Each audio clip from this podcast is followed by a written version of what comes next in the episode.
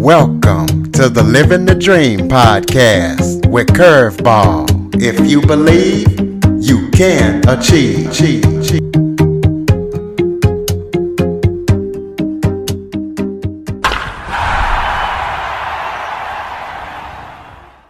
Welcome to the Living the Dream with Curveball podcast, a show where I interview guests that teach, motivate, and inspire.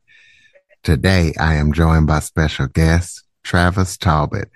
Travis is a hospitality renegade, a goodwill rock star, and he has over 500 plus concepts and projects to his name. He is definitely a proven innovator with global expertise. He's uh, on today straight from Nicaragua.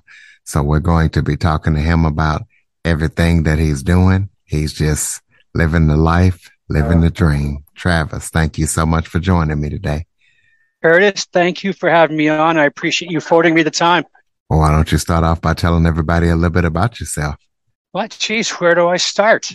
So, like you were saying, I'm a bit of a, a maverick, a bit of a, a loose cannon, as my mom would say. But I, my whole life is really centered only around a few things. One of it's been hospitality, starting in the industry at the age of nine, working for my mom in her restaurant. I think nowadays they call it child labor. Back then they called it experience.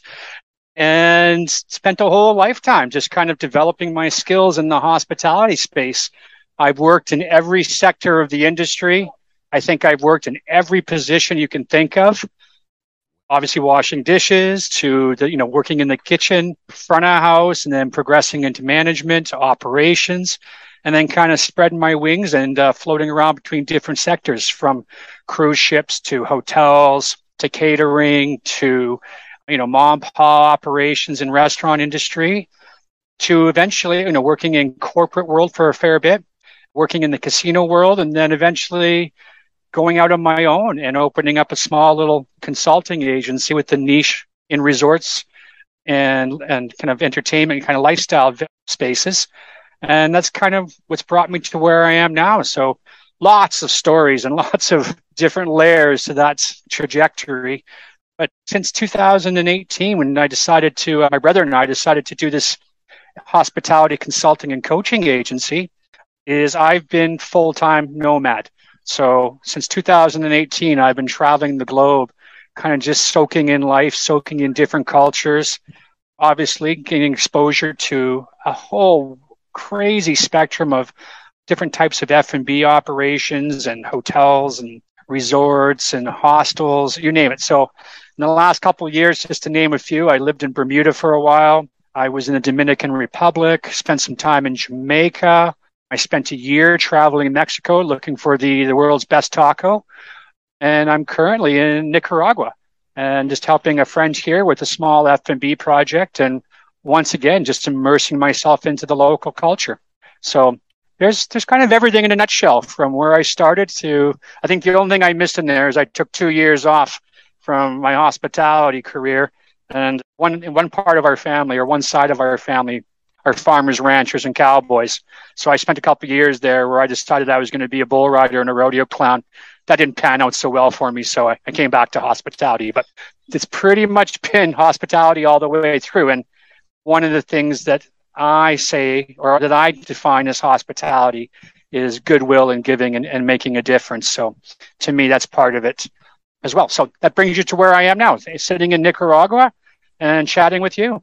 Absolutely. And you have over 500 concepts and projects to your name. Tell us about maybe your most well known projects or, or at least your favorite concepts or projects that you created and worked on. I've been very fortunate. So I've worked with some of the best in the industry. And when I say best, I mean from the owner operator side to with you know guys that had when I was 26, I was overseeing 27 venues that included everything from Irish pubs to you know casual um, premium casual restaurants to you know some of the best nightclubs on the west coast of Canada. And then I also had the opportunity to through all those various projects work with organizations that's like House of Blues before it came Live Nation, working with Live Nation. And one of my favorite projects there was bringing back to life a venue. It's called the Commodore in Vancouver. that was famous during the 30s to the 50s and 60s went quiet for quite a while. And we were part of a resuscitation project. And it was a historical building, it was a landmark venue. It had such rich history to it. And I was able to be a participant in bringing that back to life. And it's still running these days. And, you know, we used to, there used to be a claim to fame there that if you named a band anywhere from the 60s up into the 2000s, that was a big deal now that, or became a big deal, they got their start at the Commodore. And so that was a great experience and one of the ones I was proud of. But I'd have to say, once again, I've had some amazing opportunities, worked with some amazing people on collaborations. And so you throw a dart at a city anywhere in North America, from Boston to Vancouver, I've got a project probably that I've been a, a participant in that has done extremely well or is still up and running or was the winner of a bunch of accolades. And, you know, and I also went solo for a while. So I owned a few nightclubs I owned a champagne and wine bar in Vancouver, a what we called a Las Vegas rock and roll nightclub in Calgary. Uh, once again, to some really great successes, some really great reviews, lots of media attention and so forth, but just successful, successful venues. And then I'd say recently, or one most recently, there was two projects in Boston that I really I'm proud to have been associated with. One was the Bostonia Public House, um, who are still around and they're still winning awards and worked for a guy there that was really intent on just retaining some of the heritage of old Boston. So it was a really it was a passion project. And then another project we did in Boston was called Coppersmith. And it was beast of a project where it was, you know, 25 to 30,000 square feet we had two food trucks inside the restaurant, in addition to our regular kitchen, our prep kitchen, our catering uh, kitchen. It had a fleet of food trucks associated with it, and it also, what makes was actually what made me most proud to be involved in that project was it was intended to be a community hub. So we had probably 15 to 20 different initiatives that were all community driven meaning that we worked with various charities on a full time basis. We worked hard on fighting food insecurity. We worked hard with kind of under underserved communities. So it, it, was it was a really good community project, and it was also a, a huge success. They're tearing it down now to do a massive development, but man, oh man, I was glad to be a part of that, and for the fact that it was incredibly unique. It was truly a neighborhood venue and then it just did so much for the the surrounding community and and that was the model the model was to, to give right well i know something that you left out you you were a former miami herald and boston globe journalist so tell us about that oh, and how no, you got no, started no, in that. no sorry. I think that that's that got conveyed incorrectly. So in my bio when i was living in boston and i was doing a number of projects there i was there during the boston marathon bombing. And then as a result of that bombing, when the city was all trying to get together and to heal, um, we got together with some celebrity chefs and I was able to be a participant on a team that we did an event called Boston Bites Back, working for Ken Oringer and for Ming Tsai. And we ended up bringing a hundred of the top restaurants and, and, top chefs in the city together. And we threw dinner for, I believe it was 5,000 people at Fenway. So through that initiative, the Boston Globe did an article on the event. I did a bit of a feature on me, and one of the writers from the Globe ended up doing a few articles about me. And he was a, a journalist for the Boston Globe and the Miami Herald. So sometimes that gets misinterpreted. I, I wasn't a journalist. If you re- if you read my writing, you you would definitely know that. okay, well, I guess in your bio, you, are doing things so good. I, I guess uh, it made you made people think you were a journalist.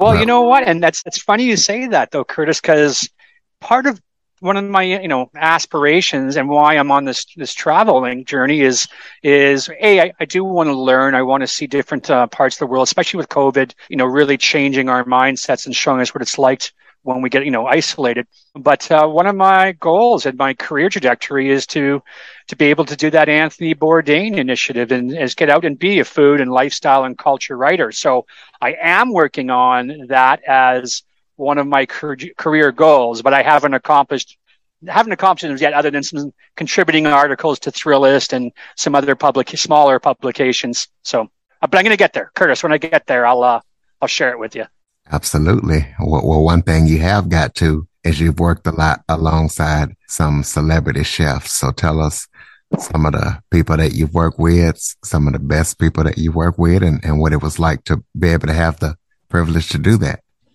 And, and you're right. You know, that's a good way of framing it as a privilege. So I consider, you know, there's there's all kinds of tiers of celebrities. I know that I think in Hollywood they got the A through the D list or whatever, but I've worked in, with some chefs that you've never heard of that are true celebrities in their communities, true celebrities with among their colleagues in you know the small landscape that they're you know they're working in. So I've worked with everything, but in terms of profile on TV, brand name chefs that people would recognize or house, household names is uh, got to do a little bit of stuff with Gordon Ramsay and Whistler just prior to the Olympics because I, I, was living in Vancouver and overseeing a number of restaurants during the and venues during the Olympics.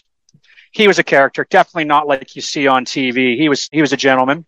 I was a part of the Jamie Oliver food revolution so had some exposure and some interactions with him and his organization. And then in, you know, when you talk about the guys that are on the Food Network, that kind of stuff, is I did have the opportunity to work for Ming Tsai in terms of we, I was part of a team that helped uh, design and build one of his restaurants in Boston.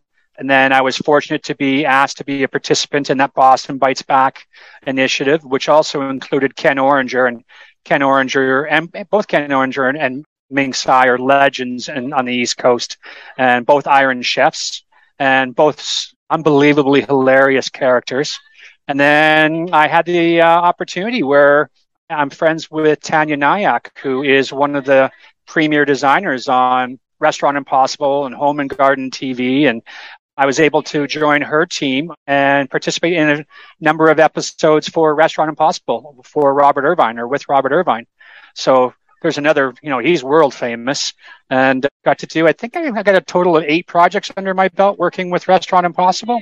Uh, but they were all, all good people. What I, what I thought was great about all of them and, you know, obviously all very distinctive personalities and different characters and so forth and contributing different things to the industry. Uh, but just the fact that all those people that I had the opportunity to to cross paths with were willing to train and to mentor and to share insights and to pass on knowledge. And so I didn't expect that. I honestly didn't expect that in working with celebrity chefs, regardless of their level of celebrity, whether it's local or whether it's TV famous or whether it's recognized globally for their for their um, you know for their skill sets is I, I just, I'm always amazed to see how many of these celebrity chefs are just so willing to give. So those are a few of my experiences. Okay, well, you got a lot, lot, lot more goodwill stuff. You're a goodwill rock star, and I know you talked about stuff in Boston, but you've you've done a lot more. So you kind of want to go into maybe some other stuff that you've done regarding goodwill. Yeah, well, like I mentioned earlier, is we we were always brought up by our mom that we were, and you don't hear this term much anymore. The hospitality industry or the food and beverage, you know, industry used to be coined the service industry. And people used to think that service meant the mechanics of service. So table service or how you're delivering a meal or the mechanics of a guest experience where we were brought up, my brother and I, were my mom's kind of had a play on words there. And she says, no, you're not in the service industry. You're in the of service industry. So her position and her teachings to us were that you're here to give something and it's not just a matter of what you put in front of a person to eat or you know to drink it was about what are you giving to change this person's life how is your hospitality making their life a little better whether it's only for 45 minutes to 90 minutes kind of thing it was all about giving and it was about being in service and and catering and tailoring that service to each individual to each table. And so that's what we were always kind of brought up to believe. And then as a part of that and as a part of what we were taught was a successful business model in terms of hospitality and food and beverage was what are you giving to your community? How are you being of service to the people that are supportive of your of your business? And so as a part of that it was uh, obviously making yourself available. It was always having an open door, even though that's cliche, but making sure that you were inclusive to everyone in the community and that you were taking your your successes and the investment that people were making into you and turning into a circle of reciprocity where it's a win-win-win for you know win for the business, win for the customers that come in, and a win for the community. So we were always taught that whenever you have time, whenever you have resources, and whenever you have wins, you immediately need to take those and to reinvest them into community. And that could be anything from hosting a fundraiser for the local softball team. It could be anything to coming out to the local ballpark or the local pit, soccer pitch, and you're doing hot dogs and tacos for free for you know for the kid for the event. And then I kind of took that when I was in charge of restaurants, when I was in charge of businesses, when I had influence over outcomes, and I could you know be creative. Is I made that a core pillar of almost every operation I've ever been a participant in is, hey, we'll definitely improve the business. We'll definitely make this so it's a successful, sustainable venture. But part of what's going to make that happen is one of the pillars of that stool has to be community. So I've worked it into every business plan, every marketing plan, every culture initiative when it comes to, you know, employee culture for everywhere I've ever gone. And I'm uh, you know, I can't tell you how many different events we've done, how many different collaborations we've done before that was even a word or a term over the years throughout all the different F&B venues and hospitality venues I've worked in. And so that's always been just part of the DNA, part of the marketing musts, and part of the business standards. But uh, I did take it to the extreme at one stage. And so after after I sold one of my nightclubs, or I should be a little bit more honest, one of the one of the nightclub projects that I was involved in, you know, when it tanked after everything went sideways, is I decided that I was going to make good on that whole do good, feel good, and give back kind of model. And I decided to uh, give everything in the world I own to charities. And I mean everything. At the end of the day, I had nothing left in my house. The day before I went on the road, so to speak, I had nothing left in my house. My last sleep was with my head on a backpack, staring at an empty house.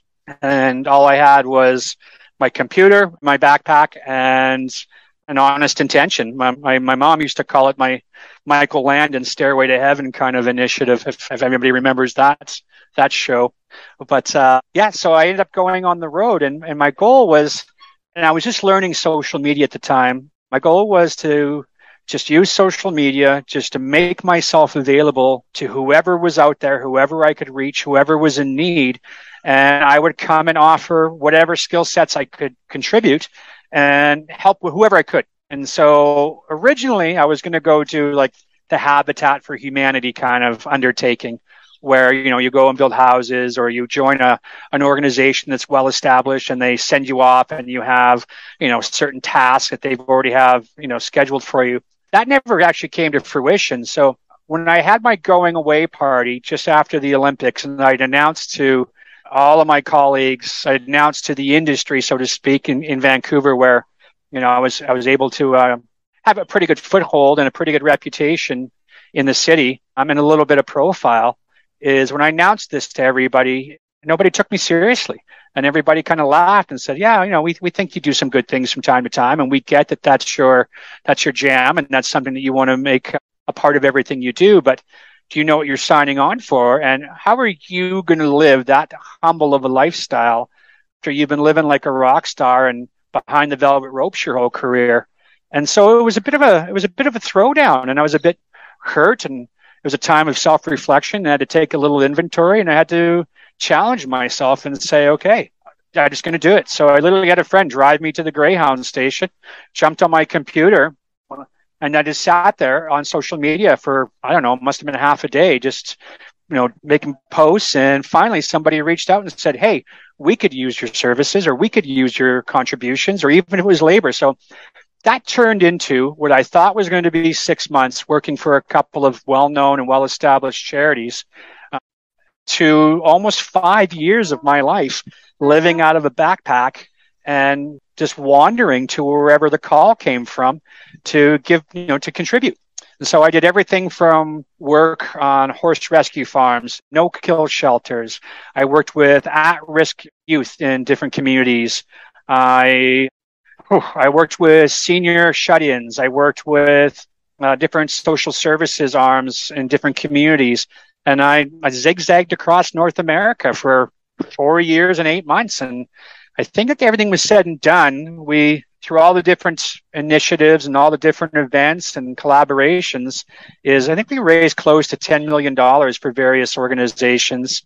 Uh, you know, and sometimes there was we only raised a couple of thousands. Sometimes we raised tens of thousands. It was there was no real rhyme or reason or model to it, but it was definitely a lifetime of experiences, a lifetime of feel good moments, and that's once again just kind of reinforced for me that I'm on a mission where hospitality and goodwill I think are synonymous. They're they're in the same breath. I don't think that they're two different entities. So I'm kind of on this mission as I go through, you know, creating new or working with new clients and being a part of new projects. And as we continue to build our coaching and consulting business, at the end of the day, that's all has goodwill inherent in it. And it's so it's the mission, it's the purpose, it's the lifestyle.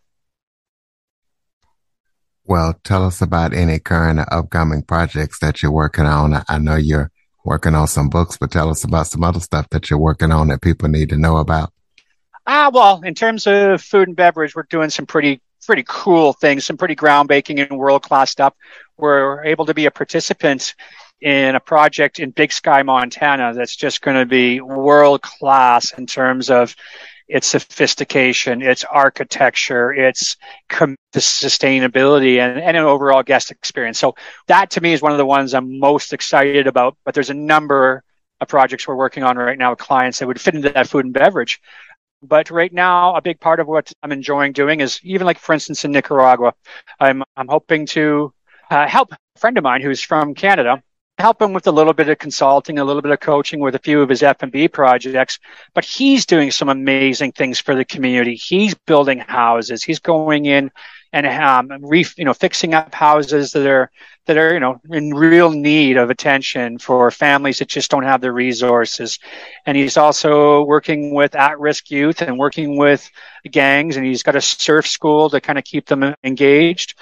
He supports. He's got um, an MMA, MMA gym that he's got, and it's pretty much. I don't even know how he's surviving, but it's a model where if you come and join the gym, he, he doesn't charge you as long as part of your involvement in that gym is that you're doing something for the community. So he's you know he's getting a lot of individuals that need an outlet like that. Otherwise, they'd be going down the wrong path. So I'm both hoping to contribute to that conversation and to that undertaking. And, and of course, I'm, I'm learning. I'm learning a new angle from him on, you know, another, another angle on community, how, how to give back to community and how to structure it. Because unfortunately, from, from my travels anyways, or my limited experiences, most people equate goodwill or they equate giving or charitable work with either work or an investment of their own of their own resources in terms of money. Where I've been learning for the I don't know ever since I went on that uh, that road trip, which was called Goodwill Travels at the time, and then it switched over to be we called it Project Goodwill. But I've learned through all of those experiences, and then meeting up with like-minded people in my travels, and seeing different communities of all sizes, scope, scale, access to resources, no access to resources, giving is such a different it's a different it's a different mindset than what most people think it is. It's not just stroking a check. It's about being engaged. It's about being accessible and approachable. It's about being creative, which I also love that side of it. Is I've seen so many different ways to get creative with how people give back. Like for instance, Johnny in his in his surf school. Like who would have ever? I would have known that just giving disadvantaged kids access to a surfboard and surfboard and spending time out on the water can be can be life changing, right? So uh, yeah, so those those were a few initiatives, and then another one that uh, we're working hard on, my brother and I and our team from our, our consulting team, is we're about to launch a. I don't know. We go talk about um, chefs that were so willing to give, and I'm like, you know what? I, I think that I've over 500 plus projects, all the travels I've done, a few successes I've been fortunate to have. I think that maybe I'm at a stage now in my life where I might have some insight or, for lack of a better word, some wisdom or let's call it knowledge, where I should be able to give back in that regard, or it should be mandatory for me to share those insights and save some people some of the, the hard knock lessons that I had along the way. So we're about to launch a co- an online coaching platform that is for aspiring F&B and hospitality entrepreneurs. So a lot of these people with great ideas, amazing energy, all the aspiration in the world, sometimes they don't get off the ground or they don't get past the first phase of their uh, their project because they just don't know what they don't know. They don't have anyone to go to that can mentor them or that's willing to share advice for free. And they don't know, there's no portal for them because nowadays everything is, you know, from YouTube. No, there is some good content on YouTube. There are some great materials and some great websites and some great people out there that are sharing content. So I don't want to make a blanket statement, but for the most part, because I research this stuff every day and I was looking for all this kind of stuff as I was coming up the, you know, coming up in the world is it's really hard to find someone to bounce an idea off to give you informed and intelligent feedback. So we're going to be, and then also something that's affordable. So a lot of these resources that are out there, sometimes you get the freemium product and then they funnel you and you get through that you know, rabbit hole where it's like, oh, buy course A. Oh, now you bought course A, you can't finish it unless you buy book B, and that book B is no good of you unless you take our webinar C, and it's just becomes this rabbit hole of add on, add on, add on, and cost, cost, cost. And so not only is it frustrating, some people don't have the resources, or you've tapped them of the resources that were invaluable to them. So we're going to launch a platform for coaching for aspiring entrepreneurs and it's just going to be however you want to digest it, however you're able to afford it. So, you know, we'll do one to one consultations to find out what the goals are and what people need in terms of support or what they need in terms of mentoring or advice. And then we'll put together a program that's bite sized. So they can buy it by the minute. They can buy it by the emails. They can buy it by a visit or you know a peer review, depending on what stage they are at and whatever scope and scale of their project is. So that to me is we're we're super excited about that. I'm looking forward to getting on calls and having some email exchanges and essentially some conversations where we can help someone avoid failure um, or help them actually the better way to put that is help them thrive and you know survive and thrive in a very competitive landscape and in a landscape where there's not a lot of people out there that can that are helping. All right. So we're hoping to launch that next month. And then we've already had a couple of people sign on that we've offered our services to. You know, a couple in Michigan that are opening up a cafe that, you know, it was, it was astounding. They're both successful business people, but it was astounding how much they didn't know about restaurants, even though they're both financially successful and successful in their own realms. So we're working with them on their project. And then we've got a couple of food truck operators that are just literally in their teens and early 20s. So we're helping them put together their business plans. And we have another um, another couple of guys that we're speaking to that have some bigger ideas that we're having to do some homework and we're having to expand our knowledge where they're looking at doing some online you know food delivery products or they're looking to do put their products online so that that's it's like a you know a shopping a retail online store but food and beverage based. So not only is it already becoming fruitful for us in terms of being able to give back and contribute but it's also we're learning in the process and you know we're sometimes we're learning as much as we're giving. So but that's that's definitely the, the one project right now that i'm excited about because being online it's a global reach we are globally accessible and I'm excited to see all these new ideas that are out there in the industry and being able to to coach someone to success, right? And and share their knowledge. So yeah, hopefully that's ready next month. Right. Well, so people can keep up with everything you're up to uh, contact you if they need to use your service.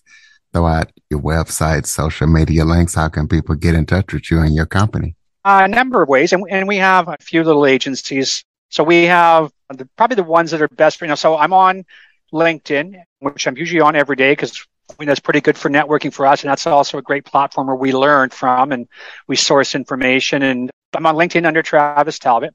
I'm on most social media links, pretty much every platform. Although I'm not as active on TikTok as I should be, but I'm studying it, I'm learning it. But I'm under most social media platforms at T Bone Talbot, which is you know, my nickname since I was a kid And then uh, our website right now that we're doing most of our current work under with hospitality organizations, F&B organizations, where we have a bit of a focus on resort development and so forth, is called hospitalityarts.group. And then if anybody just wants to email me direct, if they feel that's the most comfortable way to go, it's travis at hospitalityarts.group.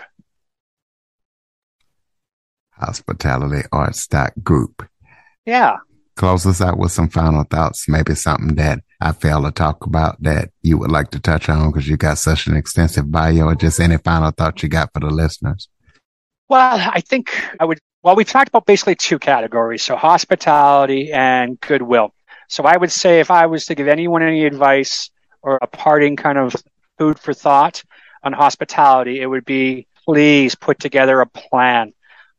It's a, it was sad to see during COVID how many really good operators, how many really sincere people that had great offerings and thriving businesses didn't survive that storm because they just didn't have a plan to refer to or a plan to be able to to be revisited and to be tweaked and to say, oh, okay, you know, we, here's what our marketing initiatives were before, our strategies were. How do we, re, you know, how do we rewrite these pages so that we're able to be agile in this during these times. So that would be my number one thing for anyone in the hospitality industry is please have a plan. And if you don't have a plan, reach out. I always I always say to all of my clients and to anyone I work with or anyone in my travels, listen, in my laptop, I've got 35 you know 35 plus years of experience stored like i'm a hoarder i'm a hoarder when it comes into information so you got a coffee shop i got a business plan you got I don't know, you've got a high end seafood and steakhouse. I've got a business plan. You need marketing strategies. I've got 50 of them in my computer. And I always say, whatever's mine's yours because I didn't create it. I just got exposed to it. I acquired it or I helped be a collaborator in drafting it. So I don't really like to think that I own it. It's just it's materials. It's kind of like my brother likes to say is there's no such thing as someone owning an umbrella. Every time you walk into a restaurant, you either leave one behind and forget about it, or you acquire one. But then you always either leave that behind somewhere. So I like to look at my cachet of resources as being that kind of umbrella. So if you need something like that, reach out. Happy to share it. There's no cost to me to share. And on the goodwill side, I would like to hope that now in the days we're in and all the political dynamics that are happening and you know post covid era and just the you know the chaos that we're exposed to every day and how much of a struggle life is for majority of people that there is what I call ROI and ROE so return on investment an investment can mean so many different things and return on effort in being kind and in contributing. So once again, I don't like to use the word giving because sometimes that always gets reduced to handing out cash, or, or at least people think so. And that's their first response. But I think that there's so much good in giving, and I mean that in terms of how it enriches you as an individual. You know, you could talk about karma, but just the residuals that come back to you in doing things for others. And like I said, that's it's part of my brother and I's DNA. It's part of our business model and everything that we believe in. And but we've also seen the positive outcomes that come out of it. So I would say that if people are feeling down, if people are are struggling, it's it's ironic to say, but sometimes the best the best way to come out of that tailspin is to be giving and to contribute to contribute something wherever you can and however small it is. Absolutely. Well said. Ladies and gentlemen, check out everything that T-Bone is up to and you can check out his websites and all of his information. And if you got people out there wanting to start a restaurant, I know I have a lot of vending friends and I'm even going to be getting into the vending world. So please follow, rate, review, share this episode to as many people as possible. Keep well, on top of it.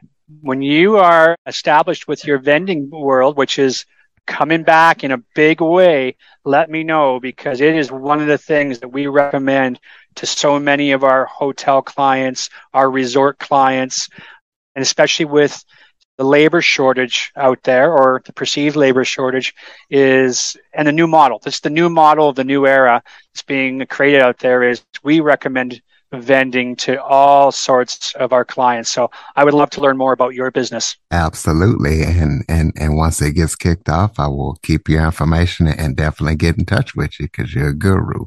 And thank you so much for joining me today. Curtis, I appreciate your time and the opportunity to speak. Thank you. For more information on the Living the Dream podcast, visit www.djcurveball.com. Until next time, stay focused on living the dream.